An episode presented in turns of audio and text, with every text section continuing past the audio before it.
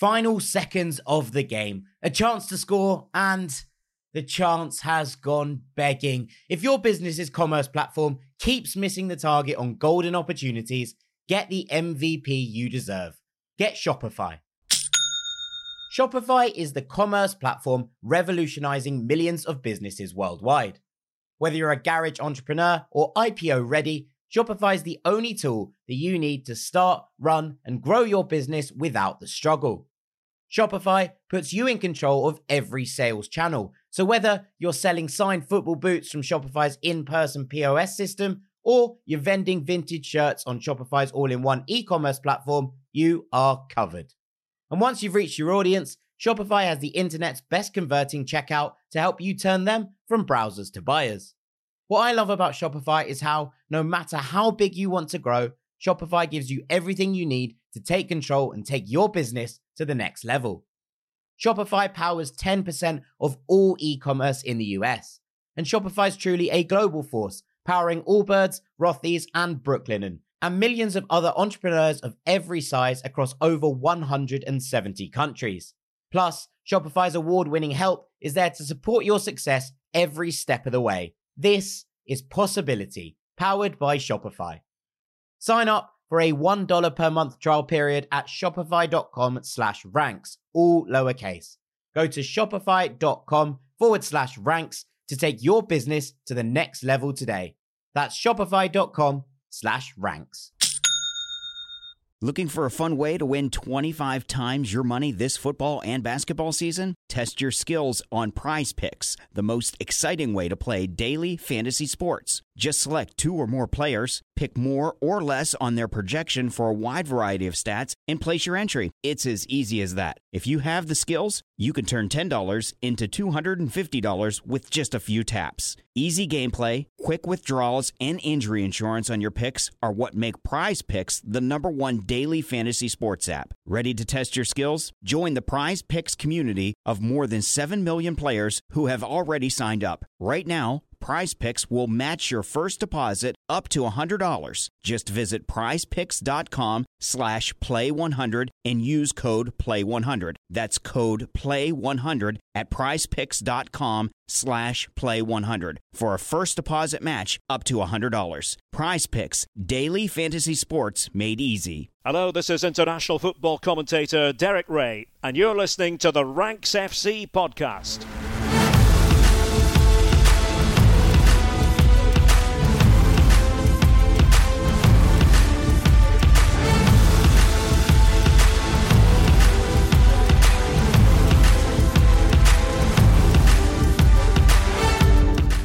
Rank Squad, and welcome to Champions League Takeaway here on Ranks FC after another wild round of Champions League action on match day four. My name is Jack Collins, and I'll be your host today. And I'm joined as ever by our Champions League guru, Mr. Dean Jones. How you doing, mate? Oh, got a bit of a headache, mate, after watching all that tonight. Um, madness, absolute madness. Um, I was watching Man United game, and I turned it off for 2 0. I switched over to the Arsenal game and thought, I'll see if there's anything else happening elsewhere because not going to be much to talk about here. Nice to see Man United win, but uh, yeah, I'll come back to this later on. I had to go back and rewind because I missed a little bit of action before Yeah. it got to half time. Well, I mean, the half time that ended up being further along than the rest of the games kicking off for the second half. It was one of those weeks where I was really hoping that, obviously, on the show and especially on Champions League Takeaway, we've led with Manchester United, I think, three of the four times of, of, the, of the times we've done this podcast so far, including today. And I was really hoping, or two of the last three, I was really hoping that we could just go, okay, not because I was like, I really want Manchester United to win, because I don't pretty ambivalent in that regard, but more because I was sort of being like, okay, I, I could just do without talking about United for a week or without them being the focus of everything. And in a week where Chelsea and Tottenham put together maybe the most chaotic game of football I've ever seen on Monday night, United have done their very level best to actually go and top that. And uh, it just it feels wrong to start anywhere else. So we're going to have to start with this: Copenhagen four, Manchester United three, and Manchester United 2 0 up, 3 2 up in this game. Two very good goals in the first half. Both ended up being finished by Rasmus Højlund. Who was obviously returning to Copenhagen, having played for them. His two brothers, twin brothers, play for the club as well, somewhere very close to him. So to score at Parken was was probably pretty special for him. Before the game, Copenhagen fans held up a sign saying "the theatre of your nightmares." It turned out that way. Yeah, it didn't look like it was going to be, but mate, I didn't. I don't believe in curses. At least I didn't, and now I do. I think Man United cursed. That's the big takeaway. There's no other explanation for what is going on. This was a straightforward 2 0 win. And I was like, there is nothing to say here apart from Man United. Really nice on the break here. Højlund, I was going to, my takeaway was just going to be back Højlund to score his first Premier League goal at the weekend against Luton. And to be fair, you probably still can do that. But, but, I mean, they just, I, it, it, wasn't even a bad performance, to be honest. It's actually one of their better performances of the season. Uh, I actually can't for about seventy them. minutes of it. I, I think, and I'm not saying all much, seventy were in one go. I don't really even want to talk about the VAR. I don't even want to talk about it because I think I just think Rashford. I just don't think it's a red card. I just, I just hate. I just hate red cards like this. Like I hate the fact that referees are making decisions based on freeze frames of tackles because that is not that is not a fair reflection of the moment. That is not what football is. Football is not a freeze frame of a moment. And you could do that in any walk of life. I could be talking to another mum in a playground and someone takes a picture of me and shows it to Taylor, say, Oh, look, Dean was, Dean was chatting up this bird in the playground. And it could look like it, but you're not. And it looks like Marcus Rashford has come up with a horror. T- Mate, listen to this, right? During the game, on the Telegraph's live feed of this game, uh, on the live stream, sorry, uh, like the, the text stuff, um, it goes like this. Rightly, Rashford is sent off. He went nowhere near the ball and could have caused a serious injury. That is a disgusting challenge. It is an embarrassing reaction from Rashford, who was laughing in disbelief. If he cannot see why that was a red card, then that is concerning. And later on, they called it a horror challenge. I mean, mate, that's just that is just not my perception of that moment at all. No, so I'm I'm slightly different to you. I I actually disagree in that I think it is a red card because I think it's dangerous. But I think that you're right in that it's definitely not a horror challenge. It's definitely an accident. But I think that actually, when you look at that and you go, that's a leg snapper, and when he whether he means it or not, I'm afraid I it, I believe that has to be a red card because people always say this. No one's legs snap. High. People always say this. I watched people's legs don't get snapped. It's, snap it's nonsense. It the worst thing I've ever seen. So it's nonsense. I'm... Like this is this used to be like a foul, maybe a yellow card. And now it's like, oh, little bit naughty on his shin there, red card. Why? Why is VAR card? Why is VAR adamant that we have to have ten against eleven games now? Like we're not getting as many goals as we used to get, and we're not even seeing eleven v eleven anymore. We saw enough game goals in this one. oh, it's driving me mad. Anyway, I, um, yeah. So then obviously the game turns, and yeah, United then flip it back the other way. Uh, Bruno Fernandes gets a, a, a brilliant takes his penalty brilliantly, really, really good to to get them back in it, and then yeah, combustion. But um, I mean, I'm going to pronounce his name wrong, but Roony Badaji? They call him Badaji on the commentary. I believe it's Bargy. Yeah, I mean, he is uh, a Messi clone, isn't he, in this style of play and like the, the, the way that he uh, is in figuratively as well at the moment. And that was the last person Man United wanted that that that ball fall into in the box. His his technique was sensational. It was a lovely finish. This is a a beautiful footballer um, 17 years old. Obviously, there's there's there's been talk about him for a little while now. He's making his mark here, and yeah, what a moment for him! And he's someone we're going to be hearing a lot more about. So in a match which, yes, will all be talked about because it's another collapse for Man United, another disaster for Man United, etc., etc. Like the takeaway is this boy as well. Like let let's not ignore this this narrative because he, he well he could play anywhere. Real Madrid, Barcelona, or Chelsea have been linked. Like he he really could go to anyone, couldn't he? He's very very good. Um, he's got ten goals now. I think it's about one thousand two hundred minutes. So he's scoring a goal every game and a half ish for for Copenhagen this season. He turns eighteen next week. A week today, he turns eighteen. He is a very very special talent, and I think what you're saying there about the way that he came on and controlled the game suddenly, and look, it's obviously against 10, so you have to take that into consideration. But to be thrown in on this stage and just take the game by the scruff of the neck, you know, he was he was a crucial part of, of the way that things turned out into the equalizing goal, and then he nets the winner. He was absolutely sensational, and, and he's one very much that people need to have an eye on. A, a real, real talent. Yeah. So Copenhagen now second in the group. Um, Bayern Munich are going to win it. They've got twelve points uh, after four games. Two more from it, Kane tonight. Yeah, two more from Kane. Um, 19 now, I think, in all competitions for Bayern. He really does have his eye on that European golden shoe, doesn't he? He's uh, he's ticking along nicely. You know what? This game was that game was really good.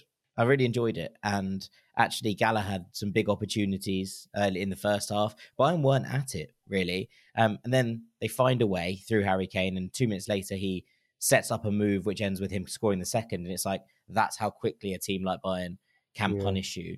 And I suppose that maybe that's the difference that we're talking about. And mm. I'm going to go on to talk about Real Madrid as well, but that's the difference we're talking about when we're looking at you know teams who are up and once they get a hold of the game you know that they're going to hang on to it. Now obviously Bakambu scores for Galatasaray late on makes it 2-1 but there was no part of me that was like Bayern will throw this away. And I think that you're watching Manchester United game and, and obviously they do have 10 men so again pinch of salt but there's nothing about them that convinces me that they are 2 0 up, they will hold on to this lead and, and win the game. And, and even when they're playing well, and I suppose that's the difference between the teams that you look at as, as the elite level and the teams trying to get back there. And that's that's where this falls apart because there is no way on earth that you think of any of the Manchester United teams, not even the, I'm not talking about the great ones that went on and you know won everything. I'm talking about sort of even the Manchester United teams of the last seven eight years 2 0 up against Copenhagen, I don't think many of them collapse. And I think that's a pretty worrying state of affairs for Erik Ten Hag in that there is just no resilience left within this side. And that's uncomfortable. Yeah, yeah, maybe. It's um it's tough. I mean, yeah, they can still make it through United. They are bottom of the group. Yeah, this is it. They're not done and dusted here, but they have to go to Galatasaray and win. And, and we all know Munich. we all know what that game represents. We've all heard the stories of of these great Manchester United teams going to Istanbul and being like, "Oh my god, it was like nothing I've ever experienced." Now it's not the same as it was once upon a time, but it's still a pretty intimidating place to go.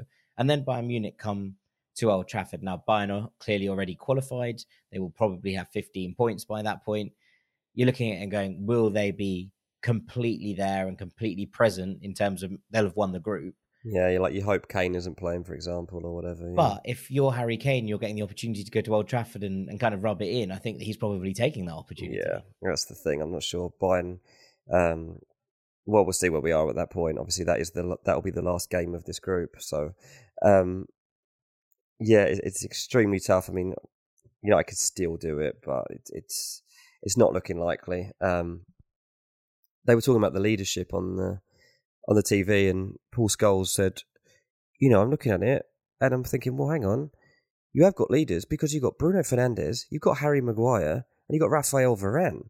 Like they're the in the core of your team. Like so, when it comes through." Leading by example, you've got three actual proper leaders there of international caliber to get you through those moments and they just still can't do it. And yeah, it's tough. And I mean, 11 v 11, they wouldn't have lost that game, but it wasn't 11 v 11, so they have lost it. And again, they got to get their heads right. Yeah, it's a, a strange one. I mean, look, I think this is the thing that you actually look at where the goals are scored, right? Elyounoussi scores in the 45th minute. There was about 10 minutes of added time. So you've got to kind of say the last 10.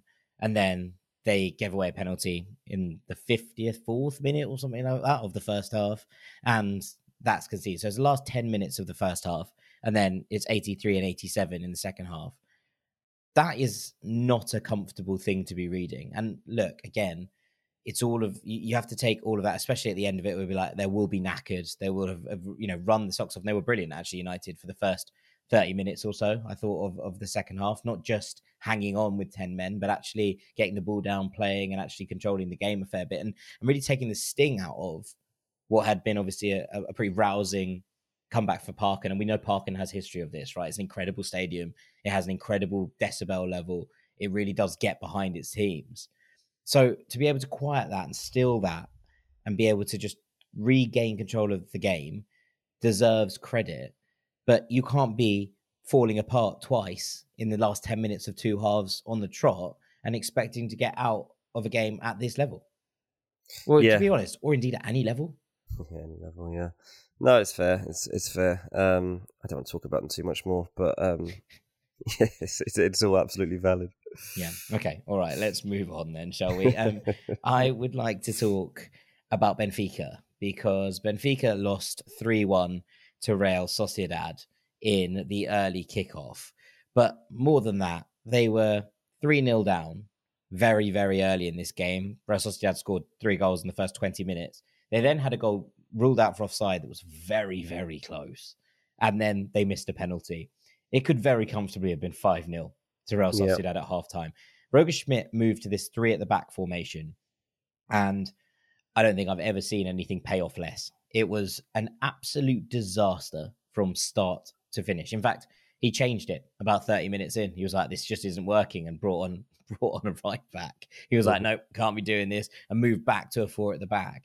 And to be fair, Benfica did improve. They scored a consolation goal in at the start of the second half through Ra- Rafa Silva, and I was like, okay, have they got anything about them? But to be honest, it looked more likely that La Real would have gone on and, and, and scored more.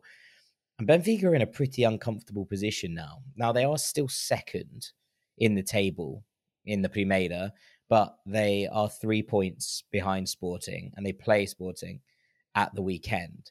The last couple of results, you know, you, you kind of look at it and go, they got a one all draw, not last weekend, the weekend before against Casa Pia, where they were a little bit lucky to come out with anything.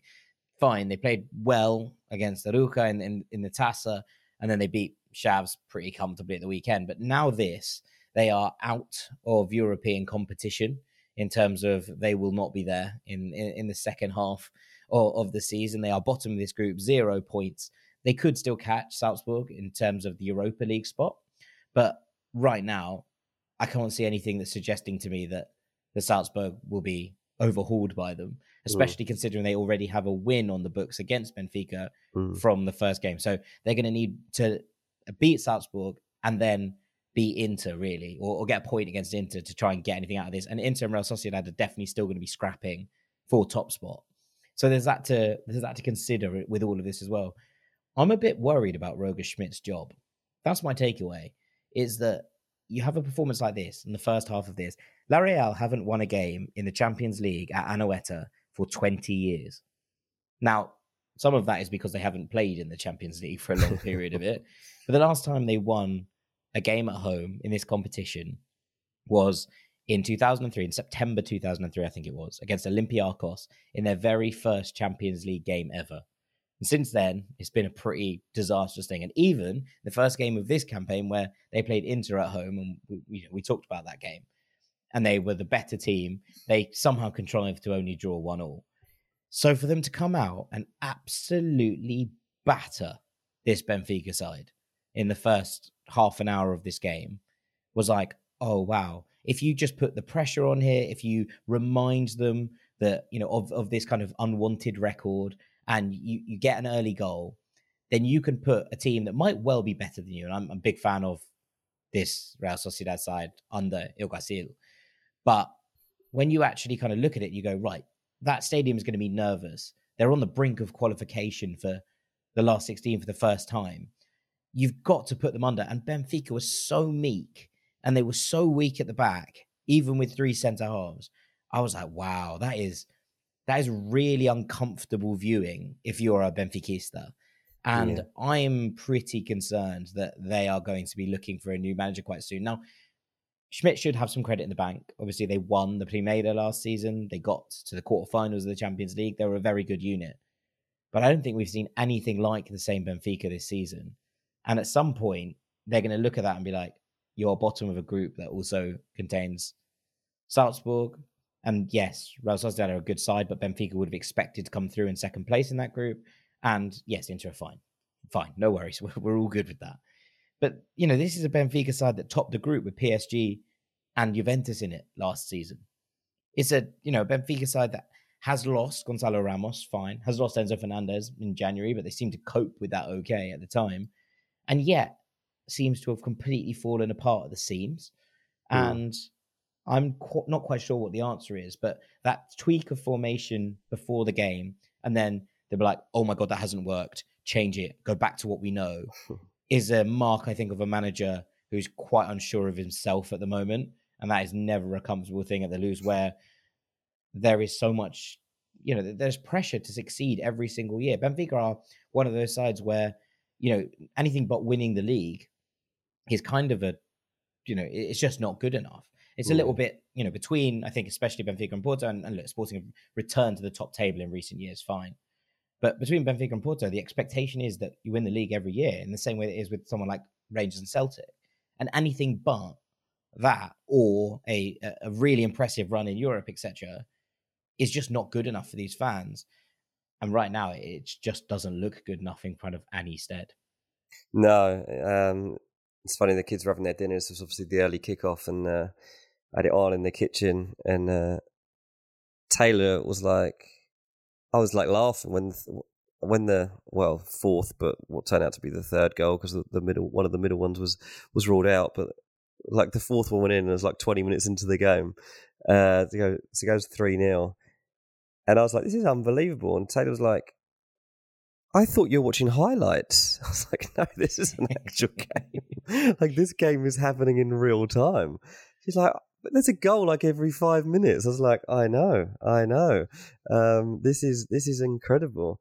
Um, yeah, I mean the the holes at the back of that Benfica defense were ridiculous. I thought Real Sociedad did really well to exploit them, but yeah, I, th- look, the crowd are obviously in a rhythm as well. I mean, they're doing a Poznan and stuff like ten minutes into a game.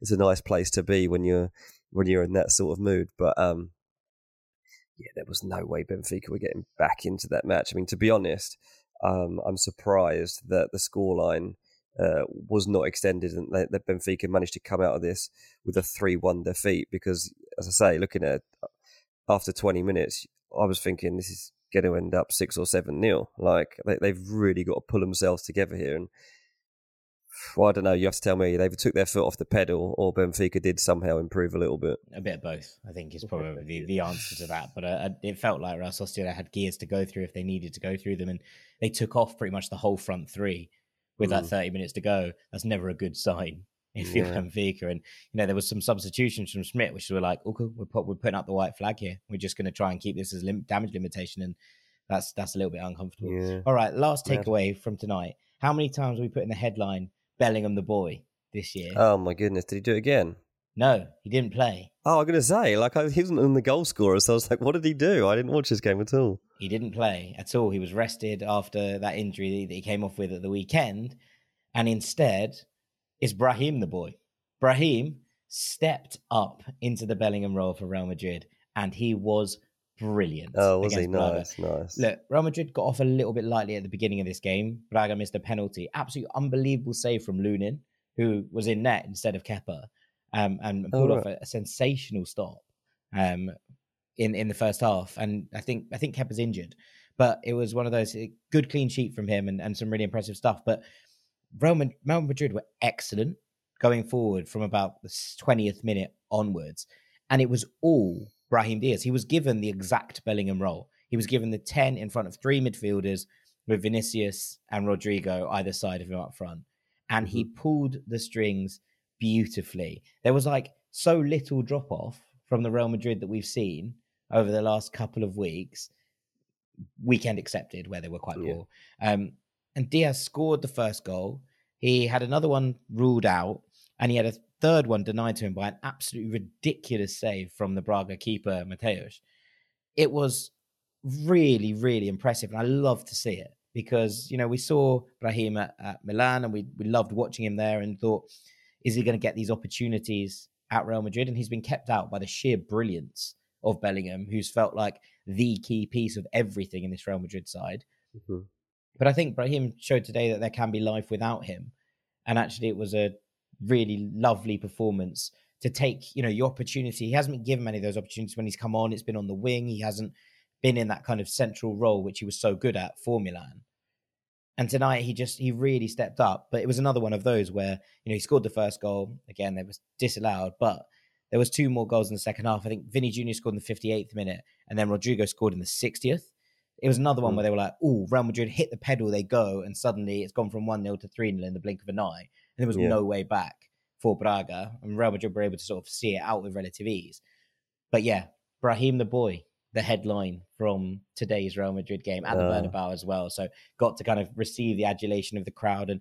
That's been a long time coming, right? He's been at Real Madrid for actually quite some time now. Obviously, he's been out on loan, etc., etc. But he's waited a long time for this moment, and tonight he firmly took his chance, and I was absolutely delighted for him. So there's my takeaway from the Real Madrid No, game. very nice. Yeah. Um, so Madrid four wins out of four in the Champions League. So a nice rhythm being set by them. And actually, they're on a really nice run generally at the moment. They um, unbeaten since they lost that game to Atletico Madrid um, back in September. So they, they they've definitely found their their place again, um, which which was good after after that for them. But um, yeah, it looks like they're they're pretty comfortable now. That that Champions League pedigree definitely showing uh, in Group C. Uh, we wondered if how close Napoli could push them, but at the moment there's a there's a five point cushion between the two teams. So Real Madrid looking like they're yeah they're going to comfortably make it through to that knockout phase. Yes, absolutely. Um, let's just quickly run through the other scores. We could start with Napoli. Actually, they drew one all with Union Berlin, who snapped their 12 match losing streak in Naples. Uh, the Oh, Napoli crowd were not very happy about this. Um, they weren't very happy with Napoli's decision to seemingly be content with a point at Mm. the end of it, uh, especially considering they took the lead through Politano. There was a goal in the first half ruled out for Andre Frank Zambo Anguissa, um, but Fofana equalised early in the second half for Union. And the end of this game was really fun. Like really opened out. Napoli started to have to listen to the crowd and actually push forward, and it left major gaps for Union. Brenden Aaronson came on and actually did some really nice things, which is which Oh. is nice because he's been pretty poor at his time at Union so far, but he did some really nice bits and bobs. Um, yeah, um, Union defended really well towards the end. Napoli had a couple of chances, but nothing major. Um, the fans weren't mm, all that happy, but equally, they're still three points clear of Braga. You'd expect them to still see out second place in this group. Mm. I think Union's European adventures are pretty much over, but they will be pleased to have got their first ever Champions League point on the board here. And they were good value for it. It's been weirdly, they've been dreadful in the Bundesliga, but they've actually been pretty good in all of their games in the Champions League. They've lost all of them by, you know, singular goals. We saw the Braga game where they Braga turned that round. We saw the 95th minute Jude Bellingham dagger in the Bernabeu. We saw the game against Napoli where Kvaratskhelia proved the, the difference with that moment of magic, setting up Raspadori. So for them to actually get their dues here, I thought was was a nice moment for them. So yeah, shouts out to Union Berlin. Um, the other games, Salzburg lost 1 0 at home to Inter Milan. Lautaro scored a penalty. Lautaro had some real moments in this game. He was really unlucky. He could have had a hat trick. Um, but I thought the player of the match was Marcus Thuram, who Mm. worked so hard down the channels, did all the dirty work. Salzburg were kept relatively at arm's length. It took it was a late penalty, but there wasn't much in the way of, of an attacking output from Salzburg, I didn't think. And actually, Inter kind of were knocking at the door for a long time. Lautaro, th- there was a moment where he takes down a ball from Barella and like in the air, almost kind of the the Cantona esque touch, like absolutely up Oh, in the really? air, like brings it down as he as it drops. He strikes it on the volley with his left foot, and it whistles past the post. It would have been one of the best goals that we've ever seen. It was absolutely stunning. So they were good value, I thought, for that win, and, and Inter have now qualified for the knockout stages, um, which takes us to just two games left, and they're both in the same group. PSV Eindhoven won 1 0 against Lens, which puts them back into second, I believe, in that group, in Group B. Uh, Luuk de Jong scored a really good goal in the first half of this one. Um, but actually, there were so many chances for PSV to extend this. And there's a moment where Chucky Lozano races through. He's come off the wing. There's one defender in front of him, and Johan Bakayoko is in, like, he has the freedom, the freedom of Eindhoven on the right hand side. And Chucky goes around the defender and shoots, and it's it's a good shot and it's a good save. But Bakayoko's looking and be like, "Have you got two heads? Like, are, like, are you are you surely you can't be this blind as to not see me in the world's biggest space?" And Chucky Lozano's like, "I don't know what you're complaining about." It was a really weird moment. He was like, "Look, it was a good save," and Bakayoko's like, "I know it was a good save, but what on earth are you doing?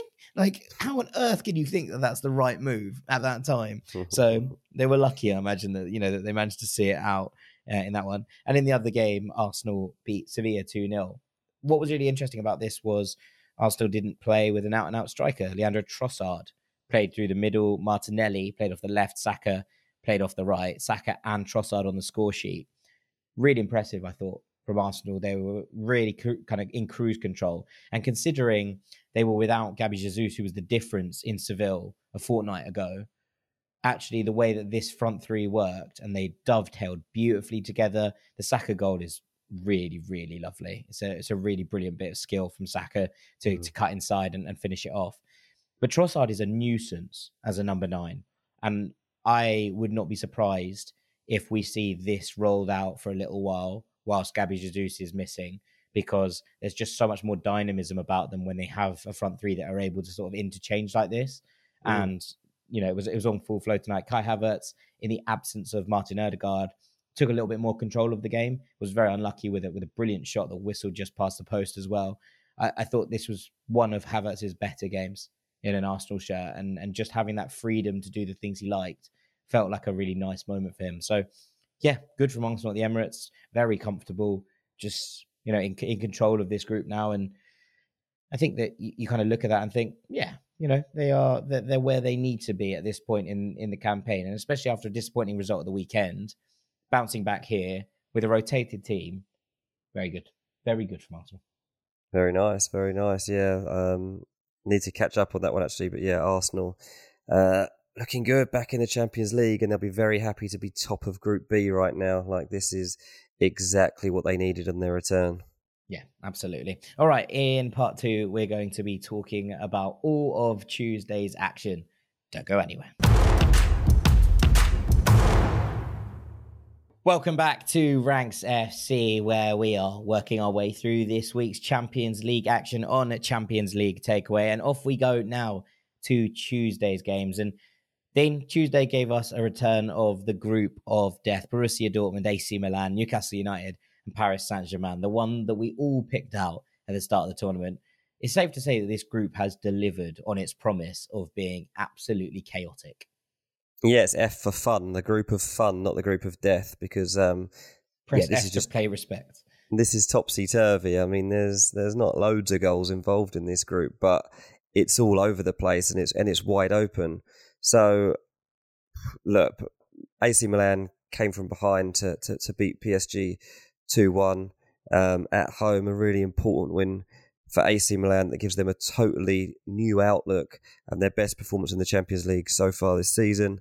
Um, the real big takeaway from that one is really this is what happens when Rafael shows up. Like this, this really is like when the guy plays at peak Leao, they produce performances like this. Like he's unstoppable when he's like this.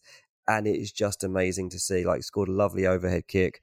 Um, it's, it's, the build up to that goal, right? The way that he takes the ball is that Napoli esque drive from last year's competition, where he just takes the ball at the halfway line, beats like two men, slides it yeah. out, and eventually gets on the end of it. and eventually, glorious. he's the one that finishes it. Yeah, exactly that. Picks up in his own half and like just goes for goal. Um, and so there's that, and then there's this still this other narrative of Olivier Giroud going strong, a thumping header to win the game. Like this guy, he's just so good to have in your team. Like Giroud is just still so fit, so dependable, still so like in love with the game, and it was just a massive result for AC Milan to come through it. But ultimately, yeah, it, it feels like when Rafael wants to turn it on, he can just turn it on. I just want him to do this like every single week. I know that that's like easier said than done. I totally get that. And this was PSG. Like he's done it against one of the best teams in the game.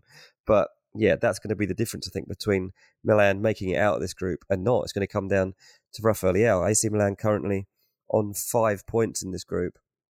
And that puts them third in the group and their next match will be against Borussia Dortmund, who currently top the group. Borussia Dortmund saw off Newcastle United um, on Tuesday night, and the big takeaway from that one is basically that Newcastle oh, their legs are falling off. I think like this this team is exhausted and they are dropping like flies at the moment.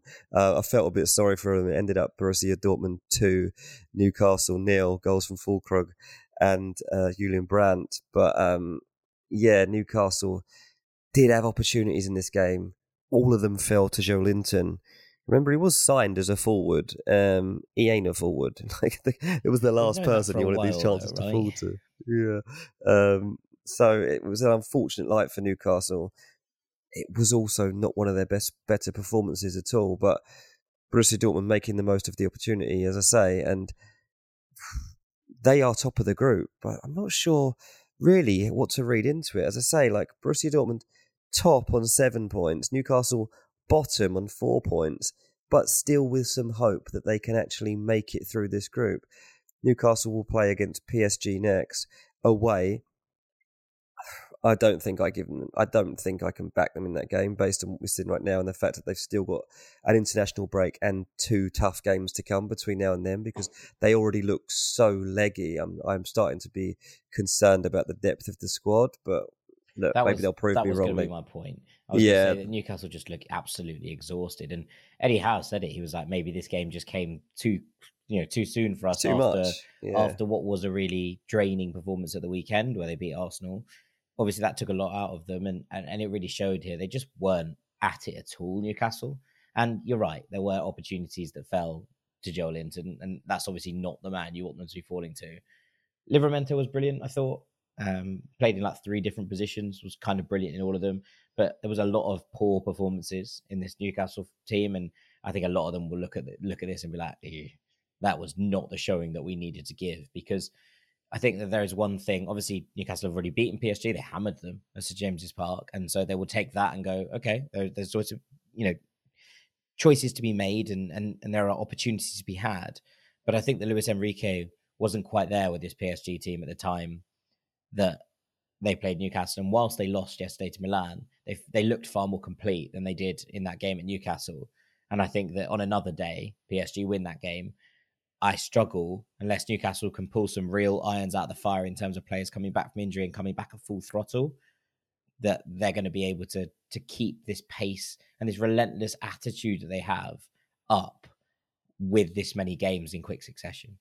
Yeah, no, that's exactly the fear. What I will say is I am cautious about writing Newcastle off because they've got an unbelievable mentality and incredible togetherness, great fitness levels, and a great style of play that they are all in tune with already. And you know, this is why they brought in the likes of Lewis Hall and Livramento was to just have young guys ready to come in for a moment of, you know, need, and and they've got it. And those guys are extremely good footballers. Yeah, I, I do think that for the first time we we are seeing like the absence of Tonali, um, how that could hit Newcastle now. Um, that that is is going to be a, blow, I think. But yeah, Newcastle are up against it in that group now. Um, but it's still wide open, and I say, the Group F is the group of fun. Yes, very much so. It's been lots of fun, and I've uh, I've enjoyed it immensely. Um, right, okay, let's talk about some other things. I want to talk about Antoine Griezmann because a lot of people will look at that six 0 win over Celtic and say, "Oh, Griezmann got two, and so did Alvaro Morata." But this was a Griezmann masterclass. Now Celtic again down to ten after the first goal, and that made a huge difference in terms of when this is another one where Daizen goes flying in. He connects with the player. I think it's a red card. Brendan Rodgers didn't. I think he's wrong, unfortunately. I think you can't go flying in like that. And the way that he connected with, with, with his opponent was dangerous and he had to walk. And it's a shame for Celtic because Maeda looked like the only player really capable of causing any sort of damage oh, yeah. to Atleti before before he was sent off. But Griezmann ran this game. He, he scored the first with a little volley that took a deflection from the edge of the box with his first shot. He then nearly set up Rodrigo Riquelme for the second and was was saved well by Hart where he went through. He creates this second goal and he won't get credited with the assist, but he picks the ball up about 30 yards from goal and he plays the most ludicrous pass, a diagonal 30 yards into the path of Jose Maria Gimenez, who heads it back across and Morata scores. So Gimenez would get the assist, but it was all Griezmann absolutely all Griezmann, and he then scores a you know sublime third in the in the second half where he, he takes a volley and then he's withdrawn to a standing ovation. I know I complained about where he stood in, in the Ballon d'Or standings the other week. It is a joke. He is arguably the most informed player in the world right now, and like there are very few teams can do anything that when when Griezmann's in this kind of form the kind of flip of that is that Celtic completely and utterly collapsed. Because they let alone, let alone Celtic. well, no, this is the thing. So, like at 3 0, I was looking at it and being like, there's nothing you can kind of do about all three of those goals. They're brilliant goals. The latter three, I mean, look, Lino's goal is excellent. He bends it into the corner. But the goal that Saul scores, the sixth of this, is the most embarrassing, comical defending I think we've seen in the Champions League this season. That's saying something considering some of the things that Manchester United have offered us. It was comical. Joe Hart's in his net. He pushes the ball into the roof of the net when I think he thinks he's pushing it over the bar. Um, There is like three players in the box who could probably get to Saul before he's able to get a shot away. It's absolutely atrocious. And Brendan Rodgers said this wasn't, you know, a representation of this Celtic side, and I agree with him in that regard. I think that Celtic are much better than the account they gave themselves at, at the Metropolitano, and we saw that at Celtic Park when they drew with Atletico Madrid a couple of weeks ago. But it was this was comical in the end and really, really not good enough. And Celtic will not be playing in European competition come the spring. No, I mean, it kind of is a reflection on Celtic because it, they haven't got that that quality that they need to make a mark on this level of competition. It's all very well keeping themselves ahead of Rangers in, in Scotland, but if Celtic are actually going to be competitive on this stage, they need to start investing in better quality now because Maeda was the one you can't afford to lose. And as soon as he was gone in that game, it was game over. I feel really sorry for Celtic fans that had gone to Madrid for that game because, you know, no matter what, you go to a game like that with some optimism and some hope. And it was especially was after the performance of a fortnight ago, right? Where yeah. they probably should have won the game. He's completely gone with that red card. It's just like it's very frustrating. Very frustrating the manner of it all. And yeah, I just feel like Celtic need to decide how they level up this squad and what they do with Brendan Rodgers. Obviously, he doesn't have a great European track record, does he? Really, Brendan Rodgers, very not, not with Celtic, Celtic nor Leicester. The, to be honest, yeah. very few Celtic managers in the last twenty years do. Right? Yeah, I mean, Ange didn't even do well, did he? In um, in Europe, so it's something that is kind of become the norm that Celtic can't compete. But when you're up against Griezmann and Morata and stuff, it's going to be even more difficult, obviously, when you're already a goal behind. Then you go down to 10 men and you've still got like 70 minutes to play. Yeah, 100%. 100%. Okay. My last big takeaway is that Barcelona lost 1 0 to Shakhtar Donetsk in Hamburg. Oh, as we and exclusively revealed actually on, on the on the Wednesday podcast. revealed they were losing anyway, at the very least. And Lamine Yamal did not break that goal scoring record in the Champions League yet. So if you haven't listened to that episode, it still works. So you can you can go and listen to it straight after this one. Um, Barcelona having a bit of a wobble. Now, this game didn't matter loads. And I think that's important to kind of you know get about and, and realize because it's not the be all end all. Barcelona should still qualify relatively comfortably from this group. They should still win this group. But they are having a little bit of a wobble because they went 2 0 up against Shakhtar in, uh, you know, two weeks ago, pretty much today. And they were cruising, comfortable, really happy. And then Shakhtar scored, and Barcelona went back into their shell and very nearly conceded a second. Then they lost 2 1, having been a goal up in the Clasico.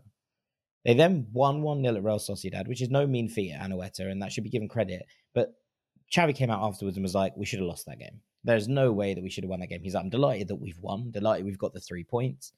But Real Sociedad were the better side, and we were bailed out by a last minute winner by Araujo. And now they've gone and lost 1 0 to Shakhtar. And football's mad, man. They have football's mad. You have to take all of it with some pinches of salt. There were some players coming back in here. Marcos Alonso played a left back instead of Alex Balde. We saw a midfield three of, of Gavi Romeu and Gundogan, which I don't think is quite what Xavi is looking for in that midfield three. Raphinha came back in on the right hand side. There was no Joao Felix from the start. It just didn't work. And I don't think Barcelona are in trouble. So I, I probably should preface that preface this with that. I, I, think that they will be fine. And you look at their next couple of games now. They have Alaves. They're away to Rayo, which is obviously a game that caused Real Madrid problems recently, and then they have Porto at home in the Champions League, which they should be able to secure their progression with just a point. Then they have Atleti, and then they have Girona, who have been the talk of the town and the talk of Catalonia, in fact, across the course of this season, which is an interesting development. And I'm just a little bit wary that they have two games here against Alaves and Rayo where they need to play themselves back into form, you know, and this international break in the middle of it, because this has the potential to be a bit of a derailer in the season. That run against Atleti and Girona, and then they play Valencia away, who have been much better than a lot of people expected this season. Just a little bit wary for them that things can spiral out of control quite quickly. You know, they're, they're currently obviously third in the table. They're two points behind Real Madrid. They're four points behind Girona. And Atleti are two points behind them with a game in hand. There's a real point if that if, if you know if they were to lose those games against Atleti and Girona, they're quite far off the pace after mm. 14 games. And that's not a position I think you want to be in with this Barcelona side, especially with the amount of rotation, injuries, etc that they're having to do. So Barcelona need to just sort themselves out a little bit and, and relatively quickly because performances like this are just not going to cut it. And yeah, credit Shakhtar because I thought that they defended really, really well. I thought that they were, you know, very smart with the opportunities they tried to create. They learned clearly from the first game in Barcelona, and they were able to take those learnings and turn that into three points and three very important points in the context of them trying to qualify. But yeah, just want to just want to keep an eye on Barcelona are just on a little bit of a wobble, even if the results that you're seeing here, you know, the one 0 against Real Sociedad, out of context, that's a really good result, especially away from home. But they're a hard team to read. Yeah, and I'd say like the big trend is that they don't score many goals. Like there's a lot of matches recently where they're only scoring once, and that's not a great place to be when you've got a league that is this competitive this season.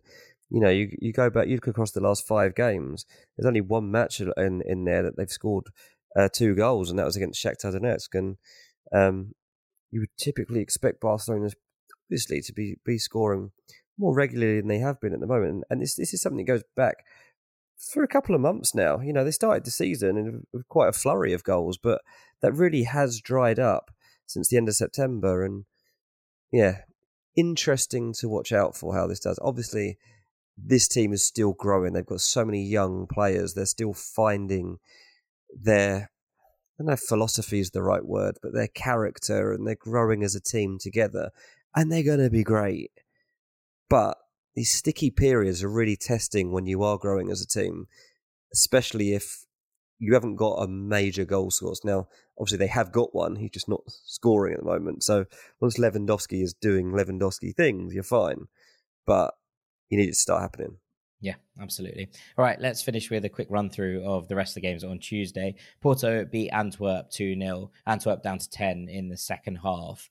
It was not comfortable this either. Evanilson scored in the first half from the spot after scoring a hat trick against Antwerp in the away leg and you were like, okay, he'll he'll cause some damage from here. But Porto just didn't really kick on. And actually, just before the second goal, which happened in the 91st minute, which I want to talk about in a minute, Antwerp had a massive one-on-one opportunity that they had to score to level the game. It was just one of those you go, you cannot miss those opportunities at this kind of level. I think, if I'm not mistaken now, Mark Overmars has become the first manager to lose 12 European games in a row um, across three stints. Um, one was at Wolfsburg. I think one might have been at PSV, um, and now at Antwerp. So not that, but Porto went up the other end and scored a header from a corner. And the man who scored that header was Pepe. He is 40 years old. 40 years old. He has smashed. It's a great age, mate. It's a great he age. has smashed the goal scoring record, the oldest goal scorer record in the Champions League by two whole years. The oldest goal scorer before him was Francesco Totti, at 38 years old. Pepe just be like, cool, hey, here. And he's still doing the business. 91st minute, still getting up for a corner and scoring scoring a goal that sealed the deal. Brilliant. Absolutely sensational. What a what a man. What a servant he has been for that club. Mm, yeah. That's pretty bonkers. I mean, Forty's not as old as you think it is, though, mate. Not in modern terms, mate. But I don't know. I think that I think that record might stand for a while. Is probably my thoughts on it's it. It's hard, isn't it, because of, of injuries and stuff, and like, yeah, it's it's it's a long time to be playing football. Um, machine. That that you're right. I mean, it is obviously outstanding. Like, there's not many people that even get to still be playing. Like I, I think of people I've played with, like in and when you're in non-league football and you're trying to like keep going and just you play just for the love of it. Even by forty, even that's hard to do. so he's doing it at that level. Just goes to show like how hard that is. Remarkable. Shouts out Pepe. Um, all right. Uh, in the the other team game, next year. he'll be in he the vet, he'll be in he'll be in Porto Vets. Yeah. Um, yeah. I mean, our 35 plus in the UK, you can play in veterans leagues. He's playing in the Champions League at 40 years old. Ridiculous. Um, in the other game in Atleti's group, Lazio beat Feyenoord 1 0. Uh, they stopped the Santi Gimenez curse, which is cool. They managed to finally stop him scoring in a game against Lazio. Uh, and talking of long-standing servants to clubs, uh, Ciro Immobile scored the winner here. His 200th goal for Lazio on the brink of halftime with a penalty. And it's made the bottom of that group really interesting. Lazio leapfrogged Feyenoord into second place. Um, that's going to be intriguing now because it's going to go down to the wire, I'd imagine, as to who qualifies out of that group. Uh, and then in Group G, uh, Red Star Belgrade lost 2 1 to RB Leipzig. Xavi Simons did it again. He scored another absolute worldie. He just keeps dropping these moments of pure class in this Leipzig team. And they've become pretty dependent on him quite early. Now, there's a lot of really good players in this team. Lois Openda's there. We've seen, and he scored in this game as well. But Simons is the game breaker. And I'm loving watching him in this Leipzig side. At first, I was like, what on earth are PSG doing? You know, buying him back from PSV when that clause didn't expire Mm. and then sending him straight on loan to Leipzig. I was like, send him back to PSV. He's having a great time there. Nope. They've played a masterclass here. And he is such a crucial side. I was looking at that team and being like, there's too many moving parts in the attack for everyone to fit in. But he has absolutely made himself number one name on the team sheet and is very, very impressive. Um, Leipzig have qualified for the last 16 alongside Manchester City, who won 3 0 against Young Boys. This was a routine as they come. Uh, Haaland scored uh, from the spot in 23rd minute. Uh, Foden scored a brilliant goal just before half time. And then Haaland did, did do an interesting thing.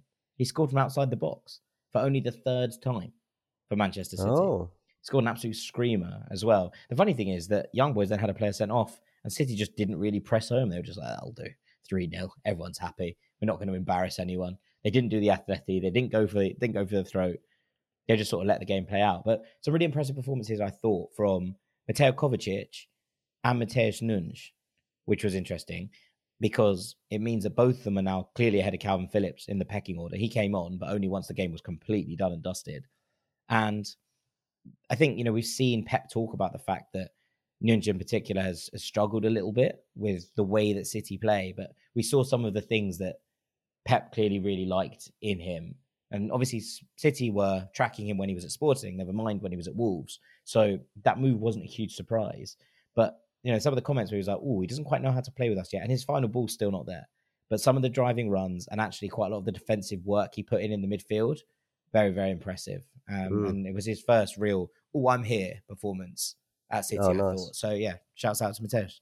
very good. Very good, mate. There we go, mate. That's the lot. That's all 16 Um, games. One more thing, mate. Um, I just noticed that Sam Ty, our old friend, uh, was having a conversation with someone on Twitter about a Copenhagen goal scorer from tonight. And somebody was chatting to him and said, Yeah, but Sam, can you pronounce his name though? And Sam said, Well, this is how the commentator was saying it. And the guy has replied to him saying, I'm impressed. It's not too bad. The accurate way to say his name is Roony Bardghji. Bardadji. He said, according to the man himself. Bardaggi. Bardadji. Yeah, there you go. So I thought we better correct ourselves right at the end. Thank you. I appreciate you fully Derek Rayed me. yeah, I Um, fully have. And I mean, it's very unlike me to get something right. Um, but He was yeah, there you go. Q- BT was born in Sport, doing, Kuwait. or not BT Sport, was it TNT now? Uh, doing the business with, with their with their commentary and their pronunciations. Well, there you go. He was born in Kuwait, so um, that's potentially where, where that comes from. It was an interesting, interesting. Might just call him Rooney. To be honest, it's going to be a lot easier. Well, you'd imagine what the headlines are going to say tomorrow. Rooney sinks Manchester United. That's It's that's abs- the back of the sun for you. Of course it is. Um, I'm going to call him Wazza. well, whatever Yeah. you need to do to survive. Well, on that note, I think it's probably time for us to call it a day. So all that's left for me to do is say thank you very much to our pronunciation guru, Mr. Dean Jones. Cheers, mate. I've been Jack Collins, Knave of Hearts. This has been your Ranks FC Champions League takeaway. Thank you so much for listening as ever. There is another episode up from yesterday where we were talking all about records that we think are going to be broken across the course of this season. Worth a listen if you haven't already. We'd very much appreciate it. And we will see you next week, gang. Take it easy. Peace. Final seconds of the game. A chance to score and the chance has gone begging. If your business's commerce platform keeps missing the target on golden opportunities, get the MVP you deserve. Get Shopify. Shopify is the commerce platform revolutionizing millions of businesses worldwide. Whether you're a garage entrepreneur or IPO ready, Shopify is the only tool that you need to start, run, and grow your business without the struggle. Shopify puts you in control of every sales channel. So whether you're selling signed football boots from Shopify's in-person POS system or you're vending vintage shirts on Shopify's all-in-one e-commerce platform, you are covered. And once you've reached your audience, Shopify has the internet's best converting checkout to help you turn them from browsers to buyers. What I love about Shopify is how, no matter how big you want to grow, Shopify gives you everything you need to take control and take your business to the next level. Shopify powers 10% of all e commerce in the US. And Shopify is truly a global force, powering Allbirds, Rothy's, and Brooklinen, and millions of other entrepreneurs of every size across over 170 countries. Plus, Shopify's award winning help is there to support your success every step of the way. This is Possibility, powered by Shopify. Sign up for a $1 per month trial period at shopify.com slash ranks, all lowercase. Go to shopify.com forward slash ranks to take your business to the next level today. That's shopify.com slash ranks.